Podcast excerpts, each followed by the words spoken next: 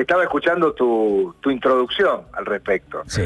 Y la verdad, vos, eh, bancame que te diga en, un, en 15 segundos, Sí. qué difícil es ser moderado e intentar consenso cuando los dos frentes mayoritarios tienen esa pugna por ver quién tiene más fuerte el poder para, para poder ganar la pulseada. Y la verdad, eh, eh, no sabes lo difícil y lo que cuesta eso. Sí, es difícil para nosotros también hacer periodismo independiente, digamos, se torna realmente difícil porque enseguida los fanáticos de un lado y del otro, en una orilla y en la otra de la grieta, lamentablemente empiezan con los mensajes en las redes sociales, se está haciendo realmente difícil encontrar, como usted dice, consensos y moderación. Y están lejos los muchachos también, ¿no? Los líderes de uno y de otro me parece que por lo menos están lejos. O- ojalá cambien, porque esto eh, no en beneficia en nada lo que yo denomino el proceso de berretización de la política de la Argentina, porque estamos en deuda y con la sociedad y parecen no advertirlo, ¿no? Seis de Sí, cada sí, diez to- pibes son pobres, una de cada dos familias pobres en Argentina, fracasamos. Empecemos a entenderlo, ¿no? Yo lo veía el año pasado, apenas asume el gobierno del presidente Fernández, eh, uno, de los, uno de los grandes temas que necesitábamos encarar era el tema de los 16 millones de pobres que hay en la Argentina. Y no son 16 millones de la estadística y un tema numeral. Son 16 personas que tienen una cara, tienen una familia, tienen un problema que no alcanzan a parar la olla para, para llegar a fin de mes y, y familiarmente generalmente tienen un ingreso que está por debajo de los 37 mil pesos. Y el segundo problema era el del, el del gobierno del presidente Macri, que había dejado un regalito hermoso en relación a, un- a una toma de deuda que lamentablemente nos iba a cogotar durante todo este año 2020 si no se lograba una reestructuración de la deuda. Y en ese sentido, mirá vos qué dos temas el año pasado generaban grieta también.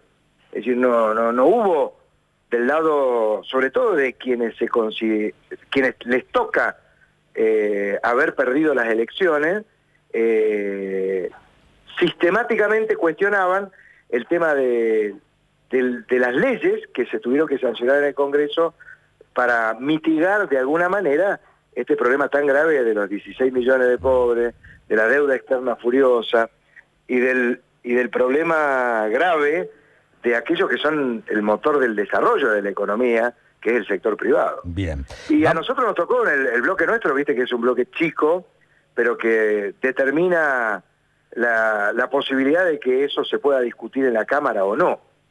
Y no El bloque bueno, suyo está integrado por usted y quién más. Somos, eh, bueno, hasta ayer éramos ocho, hoy somos seis. Eh, son tres diputados de, de la provincia de Misiones, que, eh, que forman parte del bloque, de- del interbloque. El diputado Luis Di Giacomo, de la provincia de Río Negro. eh, el diputado Pablo Anzaloni, que es miembro que proviene de- del sector gremial de la provincia de Buenos Aires. El caso mío, que somos un partido eh, que no es ni del PJ ni del radicalismo en la provincia de Mendoza.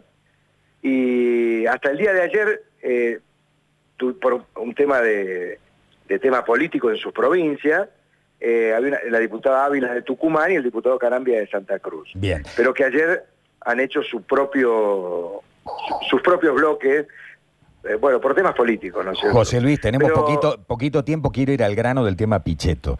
Eh, usted dice que Pichetto, desde que asumió en la Auditoría General de la Nación, nombró 292 agentes. Pichetto salió por tuit a decir que usted estaba desinformado, que estaba eh, mintiendo, pero no dijo yo no nombré a nadie. O sea, ningún tuit dijo yo no nombré gente, o yo nombré 30, o yo nombré 50, o yo nombré 150.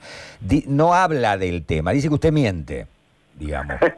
bueno, el hombre se está tratando de defender.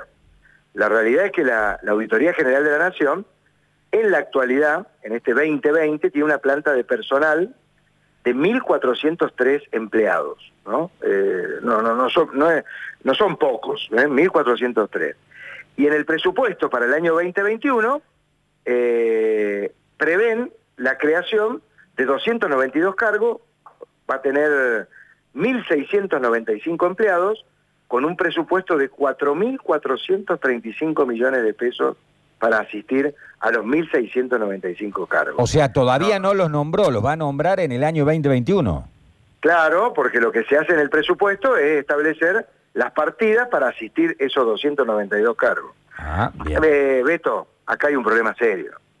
Es decir, la Auditoría General de la Nación... Ahora, 1.400 tenía la Auditoría General de la Nación, 1.400 empleados. Tiene, actualmente tiene esa cantidad. Son seis auditores, 1.262 empleados permanentes, de personal permanente. Este, es una, sí, sí, eh, suena fuerte, ¿no? Suena fuerte porque sale de nuestros impuestos toda esa guita, por eso suena fuerte. Claro, claro. Y encima va a nombrar 292 nuevos en el presupuesto 2021. exactamente, y de personal permanente. No, no, no es un tema menor. Y eso, ¿qué, ¿cuál es el punto que a mí me, me rebalsa el vaso y por eso hacemos la denuncia en el recinto? Es que estamos eh, con una oposición, eh, cuando hablamos de Juntos por el Cambio hablamos de la coalición cívica, la señora Carrió, este, cuando hablamos del radicalismo, un ex gobernador de nuestra provincia, el radicalismo nacional, y del PRO, eh, la señora Patricia Bullrich. Y se les llena la boca eh, hablar de un discurso que ellos persiguen la austeridad, eh, y generalmente tienen un, un mensaje en donde la política la hacen sobrevalorando la antipolítica. Y, pero ese es el mensaje que dan en, un discurso. Y por otro discurso, avalan que se creen 292 cargos. Y hay un tema peor todavía, que tanto el Frente de Todos como Juntos por el Cambio, eh, votan en positivo para avalar que esto pueda ser posible. Entonces a mí me llenó el vaso, ¿viste? Digo, ¿cómo puede ser esto? O sea, en esto los muchachos se pusieron de acuerdo, digamos. Sí, sí, sí. Para nombrar a los 292. Claro, por, e, por eso en los medios no corre, por eso la denuncia no viene tampoco del frente de todos, ¿no? Y no, porque quedan todos en eh, engrampados en, en este tema. Y son 292 cargos, no es un tema menor. Hace muy poquito yo me, me tuve que, comer un carro de críticas de algunas diputadas y diputados Juntos por el Cambio. Nosotros estamos peleando por la redacción de un código que establezca toda la legislación o que reúna toda la legislación de protección del derecho de los consumidores. Y nosotros creemos que eso se tiene que hacer a través de una comisión bicameral. Ellos no habían leído el proyecto y nosotros proponemos, por un tema de austeridad, que los cargos de los asesores de esa bicameral sean ad y armaron un escándalo que eso iba a generar en el patrimonio de la Argentina, bueno, todas las barbaridades que dijeron, y aparecen con esto de la Auditoría General de la Nación. No, no, me sacó, me sacó de José Luis, lamentablemente no tenemos más tiempo, tenemos que entregar, ya estamos en, en, el tiempo del programa que sigue. Le agradezco muchísimo y no va a faltar oportunidad que volvamos a conversar. Gracias, ¿eh? No, yo te agradezco a vos, te mando un abrazo grande y un saludo a todos los cordobeses que escuchan la radio por esta hora de la mañana. Muy bien, muchísimas gracias. José Luis Ramón, diputado nacional de un partido independiente de Mendoza.